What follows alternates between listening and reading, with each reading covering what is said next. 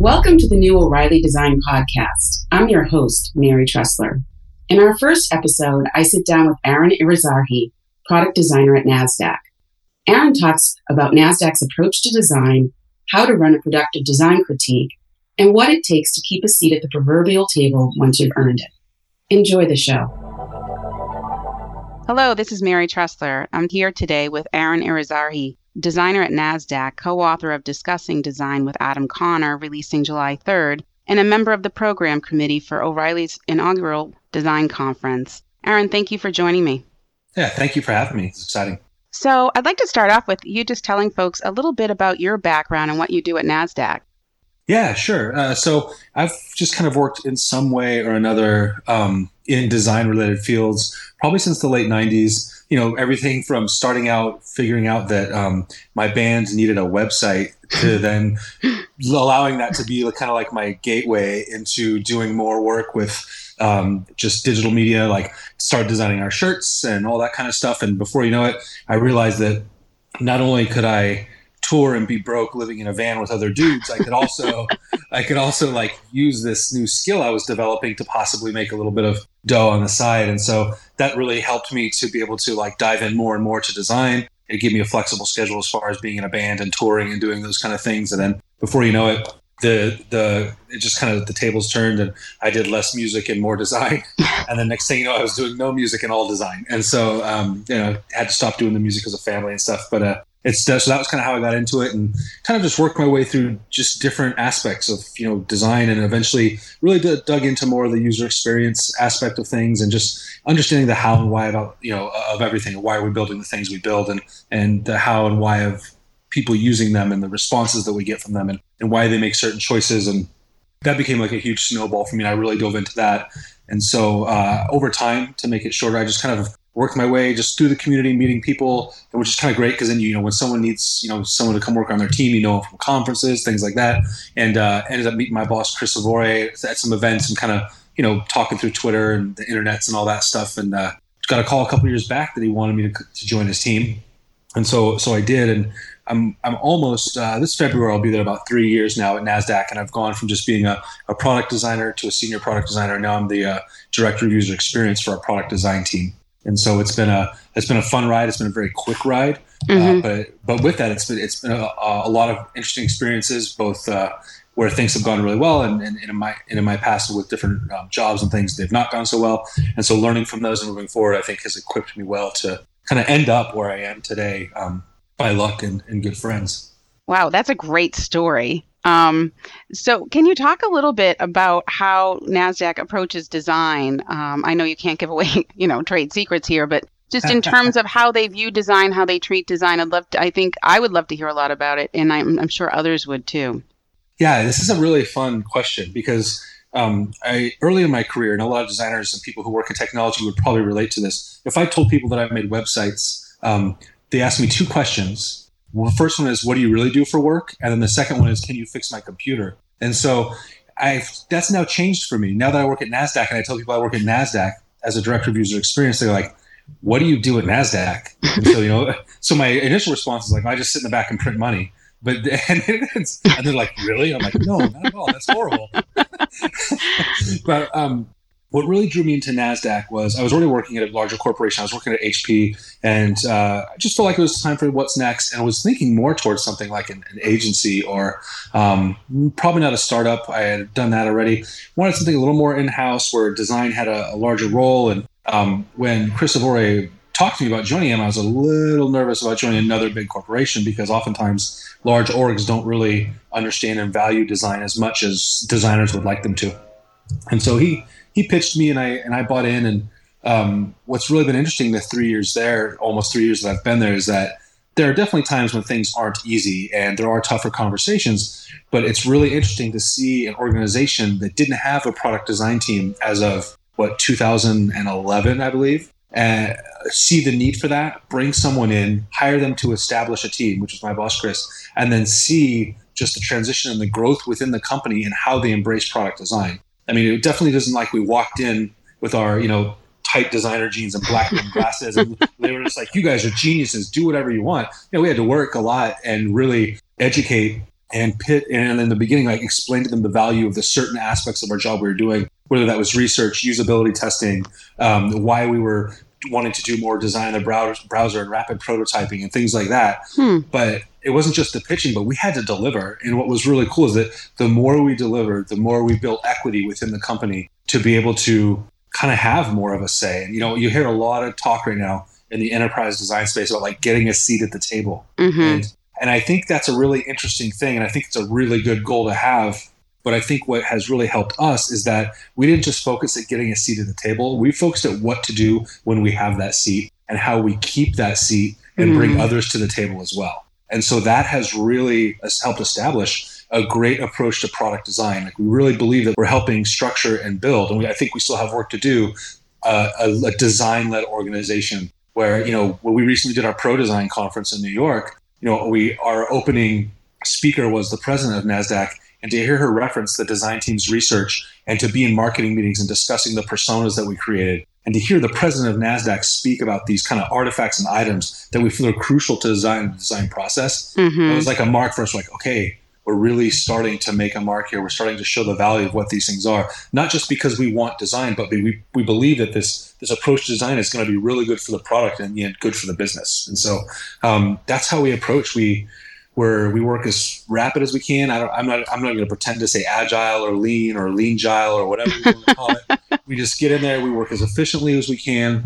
We, we try to establish really solid communication. We try to establish a lot of inclusion. So when we're doing research, we're including our, our product managers, any executives, anybody we can who's willing to be a part, even developers, which I believe is really key in this process, to be a part of the research or to like review the findings with us. Um, a part of usability testing, going and visiting clients and doing interviews, all of that stuff. We try to include everybody. Any artifacts we get through that, we you know we definitely document them we put them in good summaries we share them out to the team mm-hmm. we try to do things we involve all of our product owners in things like design studio so we do collaborative activities with them it's not just like designs off in our little design room with our luchador masks having fun and then we go show them a bunch of stuff we invite them in we really try to work with them and make that process work and i think for us it's working really really well and our team has gone from one person in 2011 to we're probably about 26 people right now. Okay. And so we've been growing and the needs of the company are growing. And as a result,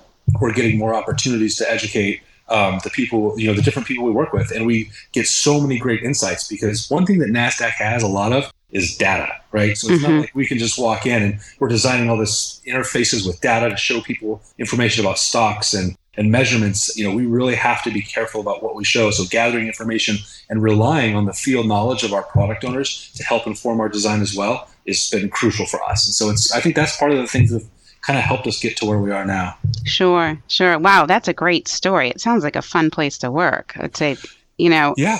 I, I mean, to be fair, it's not to wear like rose colored glasses here. Like it, it's hard sometimes. It's very difficult, but the challenges are so worth it because you know that everyone is kind of facing those same challenges, and for the most part, we're doing what we can to face them together. Right. Right. Well, and you bring up, you raise a really interesting point that when you hear people say designers a seat at the table, and then, you know, there was just an article out about, you know, how people are, uh, designers are floundering when they get a seat at the table.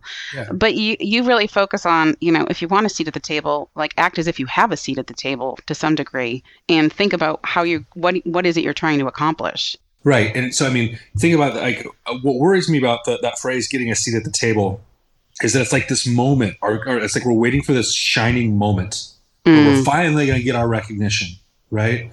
And I think that's good. I, I, we should all be recognized for the work we do. And when the executives and the people that are further up in the company start to understand design, product design, and what we're doing, there's nothing wrong with any of that. That's great. We're, that means we're doing something right.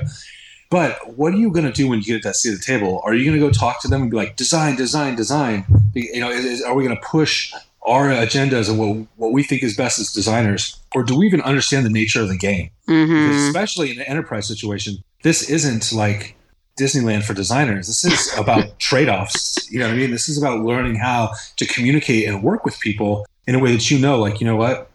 I don't agree with that, but I don't think this is the right battle to fight right now. Mm-hmm. I understand that if I agree to find a compromise and work with this person, then I'm building equity with them. I'm building this kind of relationship with them where when I do speak up and I do want to kind of take more of a stand on something, they say, you know what, that person's been fair. They've worked with me. They know their stuff. Like you know now now the onus is on them to come back and work with me Mhm. and then show that same compromise so getting a seat at the table is one thing but understanding what to do when you're there and how to work with people in a way that allows you to keep that seat at the table is Mhm. way more important because what are you going to say i mean you're going to post to twitter that you told the executives what to do and they listened awesome well guess what in two more years when you're posting about needing a new job i'll still be sitting at the table working with people much better because i learned that not design doesn't matter as much as far as like doing what's right in design or what the community thinks is the best way to handle something do what's best for the organization work with the people in a way that that makes the product better makes them feel better about the work that's being done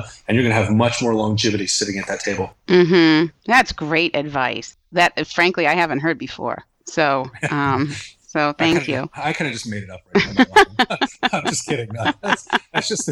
I have just learned from making that mistake. I've been the know-it-all designer who has, you know, run his mouth en- enough to run it out, run himself right out of a job early in my career, and I just kind of made a mental note not to do that again. Right, right. Okay. Well, that's great. So I have sort of a, the next question's an odd one, but I'm I'm curious as to how you define design because I think it's it's an interesting conversation piece for sure. That's the million-dollar question right there, right? Like, Right. let's see. If, let's see if we can start a Twitter fight right now. Uh, exactly. UX is not UI, which is not uh, visual design, which is not research, which is not wireframes, which is not prototyping. Right. Yeah, it's, it's all the same. I mean, to me, look, design is really. I think I like what Jared Spool says often about the rendering of intent. I think that's a that's a good definition that's abstracted from the idea of specifics about practice within design. For me, design has always just been building things to meet needs. I mean, Mhm. that's and I tend to oversimplify things because I'm not like I don't have a bunch of like smarty pants degrees and stuff, and you know it's cool if people do. It's just I never ended up with them. Um, so for me, it's just like how is the best way to simplify this so I understand it best. Right. To me, it's just like when I'm designing things, it's like I'm making things to meet needs, and so that's why I like that our team at Nasdaq. Um, none of us. I mean, yeah, my title is like director, director of user experience, or whatever, but that's actually a task that I have within my job. But everyone on the team, we're, we're product, we, we associate ourselves as product designers because in the course of the work we do, Mhm. we may be doing research, we may be doing usability testing, we may be facilitating, you know, critique sessions, design studios, we may be prototyping. We may be stepping in and doing some some visual design in an app like Sketch or Photoshop just to help convey some ideas. We may be putting together presentation decks to help our our executives go out to events like the NIRI conference and pitch this new platform that we have coming out. So our role is so so different. In any given month, you can do four or five different things that you can see someone on Twitter say, "Well, that's not design, that's research." Right. And to me, it's a part. Research is a part of design. It's equally as important. Mhm. So is you know development is too. I mean, I don't know that development in itself. I'm not going to. I'm not going to go out on a limb and say that it is design. That's something for another time. But all these components work together to make something that meets a need, not only for um, a business but for the person who's using it. And so that's kind of how I view design. Mhm. Um, call it what you want, UX, UI. Right, right. I'm well, sure that's really high level, and people will probably get pissed that I that I put it that way. But I, I kind of don't care. no, I think I. Well, I'm glad you don't care because I think it's um it's as you're you're starting a theme here with these answers, which is you're you're inclusive. Um, you know, you're inclusive about teams. You're inclusive about how you look at you know the the role of designers. But I agree with you. It's um you don't necessarily see teams that have, frankly ha- are that large that everyone has a specialty and can focus on a specialty alone. Yeah, so, you know, absolutely. yeah. Our team. What's interesting about our team is that you know we all people would label that as like generalists, right? We all do a little bit of everything. But within that structure of that team, those who have specific skill sets, who Mhm. are like really great at code, or have primarily been a researcher, or are really good on just working with customers in a usability testing setting, they have the opportunity to ride up, and like rise up and lead those types of efforts within the team. And then also we established a mentor program where we have peer-to-peer mentoring. And so if another team member was like, "Wow, you know, I'm usually just coding and building out prototypes and designing, but I'd love to learn more about research," then they have that opportunity to learn from that person where that's their core skill set. So we don't do away with like being a specialist, but um, we allow for it in the right context into as to like what we're building. Interesting. Wow, that's fantastic. I'd love to talk more at some point about the peer-to-peer mentoring too. Um, Let's let's talk a little bit about your book. So you wrote Discussing Design, which is coming out July third. Um, I'd love for you to tell us what prompted you to write it.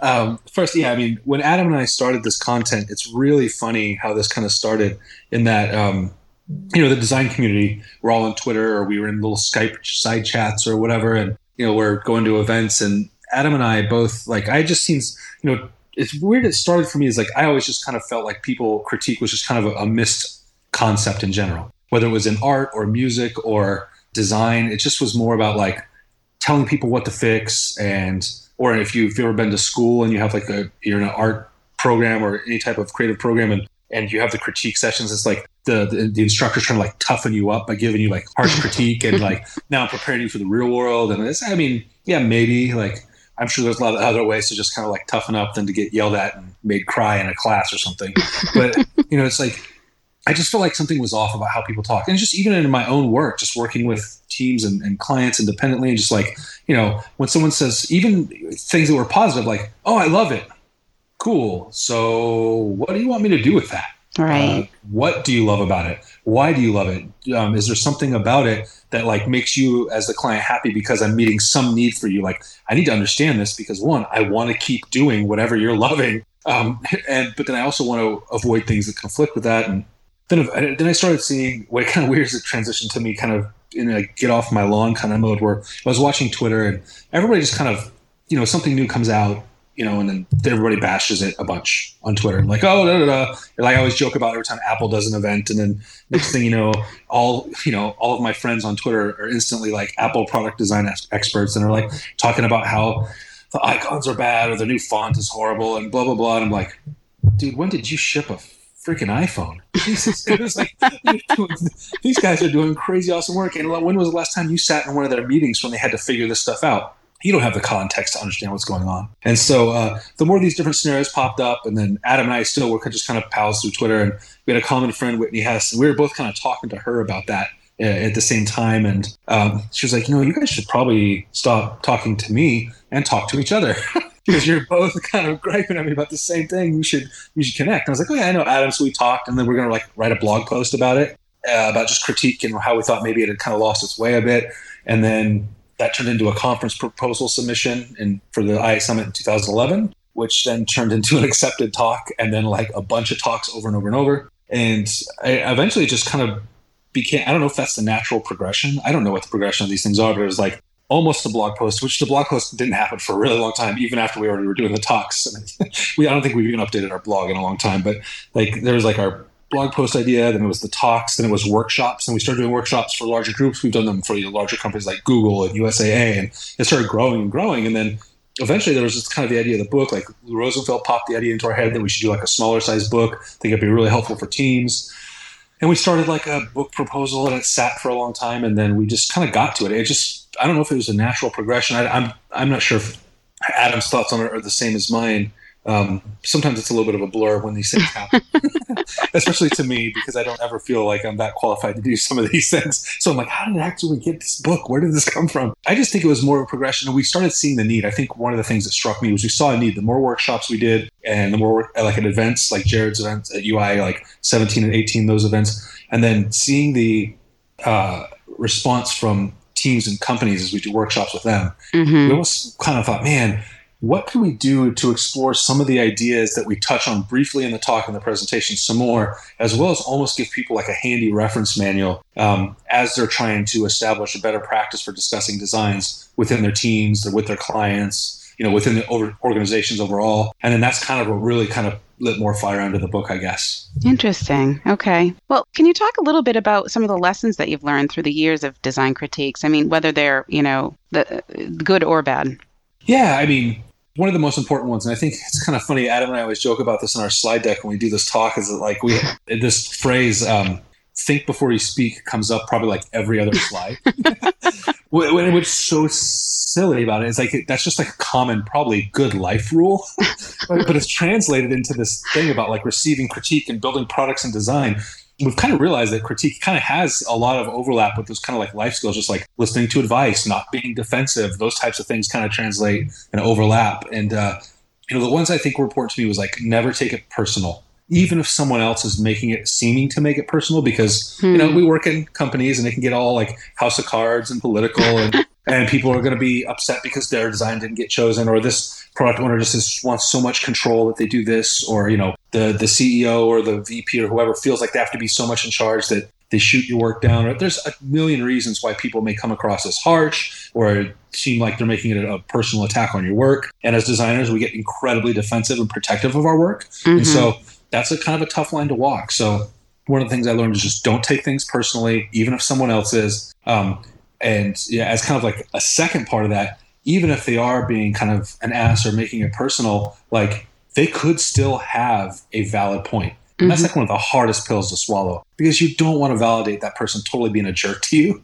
But just say, okay, cool, thanks for the feedback. Write it down, move on, or dig deeper, ask more questions. Well, wow, what is it that made you, you know, come to that conclusion? You know, is there something specific you can show me? Kind of dig some more information out of there. Um, and you never know revisit it later when you're not in that heat of the moment which mm-hmm. i think is mm-hmm. pretty good advice in general is like when you're really upset it's never really good to respond to a lot of things mm-hmm. because more times than not you're just putting fuel on the fire in, in a bad way so um, there's that i think you know really just that whole thing of taking it personal just listening it's so hard to listen listening is probably one of the hardest things in the world to do and i think it's because the way our brains work that when you start telling me something or even maybe in a critique setting maybe you're giving me a little bit of feedback on the work that we're reviewing about maybe some type of menu navigation or maybe how this form works or this, you know, checkout flow in an e-commerce situation. And I instantly start, I latch onto what you've said and I instantly start either thinking of ways to justify why I made that decision or explaining how that's actually not right because my way is better. Mm-hmm. It's just kind of a common thing we do. And it's even in a positive way. You're talking to someone and maybe they start talking about a movie that you like. And then you're like, oh yeah, that was my favorite. And you'll, and the next thing you know, you're interrupting somebody. And it's just this weird natural response we have as people to like listening is a very difficult thing to do. And so really I've tried to get into if, if we're going to do that, more of an active listening where mm-hmm. when someone starts to say something like, okay, cool. So I, I really just want to make sure I understand you here. You said you were concerned that XYZ may not be a good flow for the user or whatever the situation is. Um, could you explain a little bit more to me about that? Like, you know, this persona really wants to accomplish this. How do you feel that affects that negatively? Kind of just keep the dialogue going and and just making sure that you not only are listening to them, but then to take that to the second level, make sure you really understand the feedback they're giving you. Because one thing I've learned in, in, companies with so many different people, like we have 26 people on our product design team, and we're all, for the most part, very, very different. Um, and you know, we all come from different backgrounds. We have different experience levels. We've gone to different schools or worked at different companies, and so all that weighs into your experience and the lens through which you approach mm. design. And so you may say, a certain term, and I may say that same term, but we understand it two different ways. Mm-hmm. The whole Princess Bride thing about that thing you said, I don't think it means what you think it means. Like that's really very common, and so it's really good to make sure that we understand what the person is getting at. You know, and, and if you can really do those things, keep your cool, not get offended, you really have a good chance to just have like really solid conversations mm. about the designs that you're working on. That's perfect, and you get bonus points for the Princess Bride quote. Yes. Just watched it with my daughters this last week. Oh, what a great one. What a great one. Um, it's interesting because you're right. It sounds like a lot of common sense, but it's very hard to to to remember when you're in the moment for sure. Exactly. Exactly. Um, you how do you train non-designers to provide critiques? Is it different from working with designers because of the background issue, or tell me a little bit more about that? Yeah, it's, I think it's a little bit different only because you know you got to step back from it and also say, okay, like how are they viewing design? And actually, this is a great. I believe it would be a great exercise for designers who've got a, a pretty good established uh, grasp on critique and critique practice from their teams to try to train someone who's not a designer on critique because you can't walk in there using all this designer lingo, right? right. If you're lucky, they may know a few buzzwords like make it responsive or you know, or something. They may know a few things here and there, like Internet of Things, right? You know, so they, they don't speak that same language and they, they may not speak it with the same understanding. And so what they'll, you know, it's what's better to do is start to talk to them about things in in what they understand. So if it's like a product manager or a product owner, talk to them about you know met, start start thinking about in light of okay they're thinking about customers they're thinking about metrics. Okay um, that you know they may have some ideas about color they may have some ideas about like color theory or what they think are good designs they've seen. Maybe even talk to them about those designs and what they liked about them. Mm-hmm. so just they get into the practice of um, describing what they liked about a design and and why and how they felt like something similar would be beneficial in our design. Um, one practice that we've done is, and Adam and I both recommend, is to um, practice these kind of principles of critique that we've done in the presentation or in the book by getting your team together, including your product designers. Um, and your your product owners and your whoever else on the team, your project manager, who else is going to be there, and critique your competitor's product using the same guidelines. Hmm. Now, one area that's kind of off about that is that it will just make it a little hard because obviously the person who designed it is not there, so you can't really ask what they were thinking. But just getting used to having those types of conversations Mhm. and talking about things just gets everybody in the flow. And really, you know, critique really just comes down to like practicing talking with the people that you're going to talk with. Learn their kind of, you know, you, you'll be able to learn their body language, know when they're kind of either irritated or intimidated or, or excited, but then also learn just the words they use and what they mean to them and learn the ways that they respond to communication positively. And so it's really like almost doing user research on the people you're going to work with. Mhm. Even just get to know them on a personal level. Go to a happy hour, go to lunch. Just weird little things like that that wouldn't be considered part of design. Really start to establish those personal relationships, and you start to understand more about how that person kind of functions, so you can better have conversations. And you know, like you know what, they do know some design, but some principles of like we start talking about user experience and like heuristic evaluations, they might get a little lost there. So let's bring that back down a little bit and talk more about like, okay, here's what we want to do for the customer. What happens when you see this and that makes you think if that won't work well for them? You just kind of really bring it down to simplicity because you know big terms are awesome. Being smart is really cool, but like I, I support all that stuff. And when we're designers, it's easy to get caught up in using a lot of the terms we're used to. But breaking it down to the plain and simple language that helps someone else understand it is actually a great design principle and a great principle for communication, especially when teaching people who are unfamiliar with critique Mhm. how to critique and even do some education up front. I mean, don't even throw them in, but like if you have the resources, if you, you know, not to pump the book, but if you have the book or something like that, you know, go and talk with them, share it with them, see if they have the opportunity to have some conversations about how some of the practices within there could be helpful to the team and kind of do that groundwork ahead of time Mhm. and then have some sessions and critique and then kind of re- have a little bit of like a retro afterwards and see how it went and what they can improve and you know, it's really just kind of working with people to get to know how they work and, and kind of prepping them for what critique is because i think every, at some point in life whether we understand or not everybody's probably got critique on something Right. Right. so, the, so the, the, the dynamics kind of there underlying we just kind of have to dig it up and put it into a, a, proper framework to make the conversations go smoothly Mm, I agree with you. I mean, as I was starting to work on your book, uh, that's what struck me was everybody needs this is not just for designers. Everybody needs Right. this skill set because I see it at work all the time, whether I'm working with the design group or another group, or maybe somebody's critiquing my work. Yeah. Um, it's being able to approach it with, in a certain mindset so that you're, you know, you, you're building understanding and trust and, and better communication. Oh, absolutely. Yeah. Yeah. Yeah. It's, and the, one of the key things that is just removing yourself from the process. It's like, Mhm. what's, what am I trying to accomplish here? Whether it's a book or whether it's some designs or whether it's a set of meetings or an event that you're putting on or whatever it is, what's the end game? What are we trying to get to? Okay, let's make sure the conversations we have lead us in a direction towards what's best for that. And so. I remove myself out and make that thing the focus. hmm That's interesting. I was just reading um, the Ed Catmull book, the creativity book, and he said Uh-huh. something like, "Remember one thing: you're not your idea." And that's Yeah. so hard to to really kind of live in the moment for when somebody comes back to you and says they don't like something about something you've done. Yeah, exactly. Um, so, talk to me a little bit about who your design heroes are, or do you have Hmm. any? Oh, it's interesting. I have people I like a lot. Um, I, and- excuse me. My uh, my answer to that may not be as designery as we hoped. I mean, there's definitely designers who approach their work that I absolutely love. I mean, one person I've always learned a lot from uh, was uh, Stephen Anderson.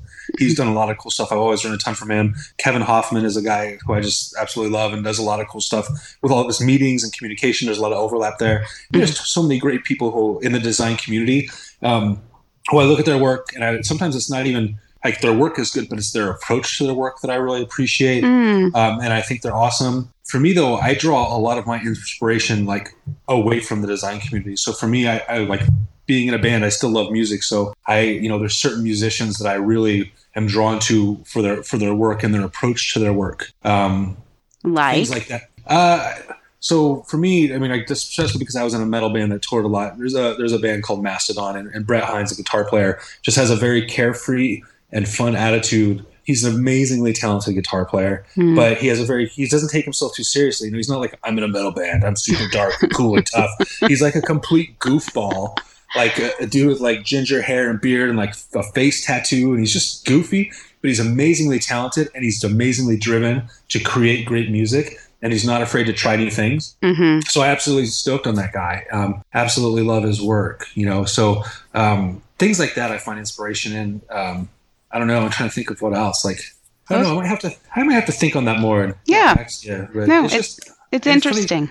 I'll, I'll I, I I'm on that I will latch into anyone who's doing anything um, in a creative way that's driven. Like for instance, uh, Dave Grohl from the Foo Fighters. I'm not a huge Foo Fighters fan. I mean, they have a couple of songs that, I'm, that I was like okay with, but did that whole Sonic Highways thing on HBO where they went to all these different cities and recorded music and paid um, paid homage to the music that came out of that area. hmm just seeing the creative process they put into their work and how they did things and how they wanted to make sure that the people who influenced music in that area got recognized. I was like, dude, that's awesome. How great would it be to see something like that more in our design community, hmm working on projects where we understand the path that was kind of set before us by maybe different people in different fields or with different skill sets, kind of did some awesome groundwork. And maybe not everybody knows who they are, but we do know why we do certain things. And we realize, oh, wow, that's the person who kind of led the charge to do design that way. You know, it'd be cool to see that kind of surfacing and, and that kind of an educational value to our community. hmm Absolutely. So, are there people or projects or even organizations that are grabbing your attention these days? Um, besides NASDAQ, because it's pretty much got all my attention. Right. It's like that day for me. No. Um, ooh, that's a that's a really good question. I should have thought about that one a lot more. I thought I had an answer initially when I read these, but um, That's okay. I mean, I think some people, you know, from conversations I've had, some people are interested in some of the wearables. Some people are interested in Yeah. organizations that are trying to do, frankly, what Nasdaq has done, Yeah. which is incorporated into the into the culture, the DNA of the the Yeah. organization. But um, yet others, to just give you a sense, have have talked about um, the the people that haven't quite made the radar yet. Um, yeah. So.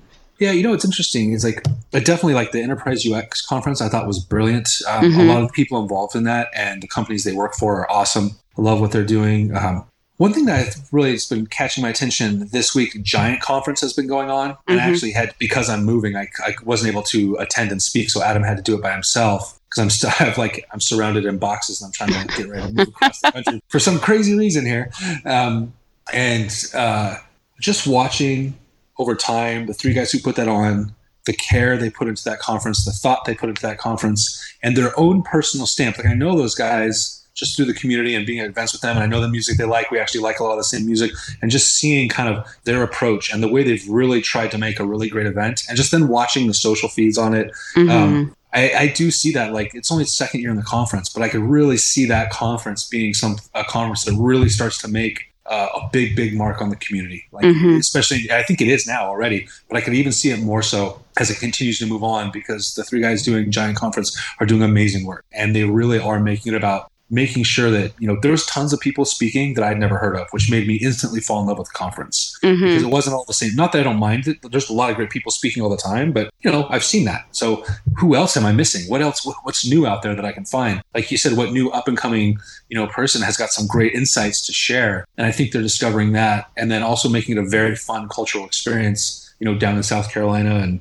I don't know. I just I'm really excited to see what comes from that event, and hopefully uh, some of the newer events because I love all the events we have now. I wish I could go to all of them all the time, but I have a job, so, and that's my job. Eventually becomes like tour instead of music and just tour and do conferences. Then you know, I, I don't get to go to a lot of them, but it's also really cool to see the next kind of like wave of conferences coming up and, and kind of how they're meeting needs of, of people in our that do our type of work and and giving them opportunities as well to just meet other people and Mhm. break through any kind of maybe circles or clicks and just get people hanging out talking about stuff and having fun. Right. Again, back to that inclusiveness. Um, Yeah, we're all in the same gang. I mean, yeah, honestly, exactly. in some way or another, we're all doing something that's related or overlapped, even though the specifics may not be there. Like, and it only benefits us to work with one another and include each other because even if it doesn't benefit something immediately, someone will find benefit and value from it down the road. Sure. just- it's, it's inevitable. It can't be stopped. Absolutely. I agree with you. And I do I do think it's interesting what they're doing, Giant Conf. I mean, it's an interesting the design of a conference, you know, um, and how they've really worked to build that out. Um, Yeah. So, as well as our own conference. So, yes, I'm uh, so excited. Yeah. So, um, one last question. What advice, sure. what advice would you give to designers who are maybe junior designers, or maybe they don't consider themselves junior, but they're in the first maybe five to 10 years of their careers? Yeah. Um, be cool, stay hungry. Um, people kind of joke with me when they come to my house because if the kids are acting up or something, I'm just like, hey, be cool. And they're like, what are you talking? You telling your kids to be cool? But you know, you know, Aaron has one rule: be cool. What if what you're doing does not fall within being cool? That means don't pick on your sister. That means don't take stuff that isn't yours. Just and just take things easy. Don't have to stress out about everything. And I kind of made that rule for myself, starting because I have tend to be a stress case and get anxiety over things all the time. Mm-hmm. I just had to tell myself like, be cool, just take it easy. Like things are going to work themselves out. And I think being young, you kind of want to come in and just like save the world with design and change all the things and show everybody how great you are, which all are great motive, like great things to have in the forefront of your mind. But just be cool, get in there, work hard, hustle, just be be cool to people. Don't be a pretentious a hole. Like, just I, am sorry, I don't I don't know if these are like super. This isn't like anything prolific here. I'm not I'm not like any type of philosopher. It's kind of just like work hard, don't suck at life, and ask a lot of questions. Seek out a mentor. That could be one of the real serious things to say would be to seek out a mentor, someone who you feel comfortable talking with, who will give you honest feedback. You don't want like a yes man as your mentor. You want someone who will say like, hey, that was that, I wouldn't take that that way. I understand why you might approach that, but here, let's think about this, and we'll give you direction and guidance and work with you to help kind of kind of tackle some of those things because a lot of the designers coming out of school in the last so many years aren't getting taught a lot of things outside of just technical design skills. A lot of what people would call soft skills, which I, I don't call them that, I call them core skills. Um, you know, things like communication, critique, working in teams, what to do when you submit your very first design and someone comes in and craps all over it. Like, how do you handle those situations? They don't teach you any of that stuff, right? Mm. In school. So, you know, find a mentor, find someone who will help you establish some of those skills when you get out there in the wild, and someone you can also just talk to and say, like, hey, am I doing this right? Because we don't have all the answers. And even my old self does doing this as long as I have, I don't have all the answers. And I'm sure everyone who works with me would be the first to tell you that. It's a, it's a continual growth process and, and it's okay to be wrong. It's absolutely okay to be wrong as long as you own it mm-hmm. and make sure that you, in, in part of the owning it process isn't just saying I was wrong, but it is also saying, okay, how do I learn from this to make sure that you know, if I was wrong, how do I correct that to make sure that I'm not wrong in that way again? Mm-hmm. Uh, it's just it's and that's what I said. It comes down to like being open and being cool and being hungry for for things. You know, like go out there and get it. Don't be afraid to put your work out there either. Don't wait till your work is perfect to put it out there. Mm. Just throw it out there. Get get your feedback on it. It's never going to be perfect. You know, it's if you wait, if you if you don't put work out that you're embarrassed of, you're doing something wrong because because it's never going to be perfect. And if you just wait until it's perfect, you're probably not going to launch anything. Yeah, and I would I would argue that it the only way to get it to be better is to put it out there and get that feedback. Exactly, kind of that whole critique thing. Someone should write a book on. Someone should read a book on that. Someone should totally write a book on it. Well, Aaron, thank you so much for um, for taking the time to talk with me today. I appreciate it. Yeah, thank you. I really appreciate it. Aaron can be reached through his Twitter handle at Aaron I. Thank you for joining us, and remember to subscribe to the O'Reilly Design Podcast through iTunes or SoundCloud so you never miss an episode.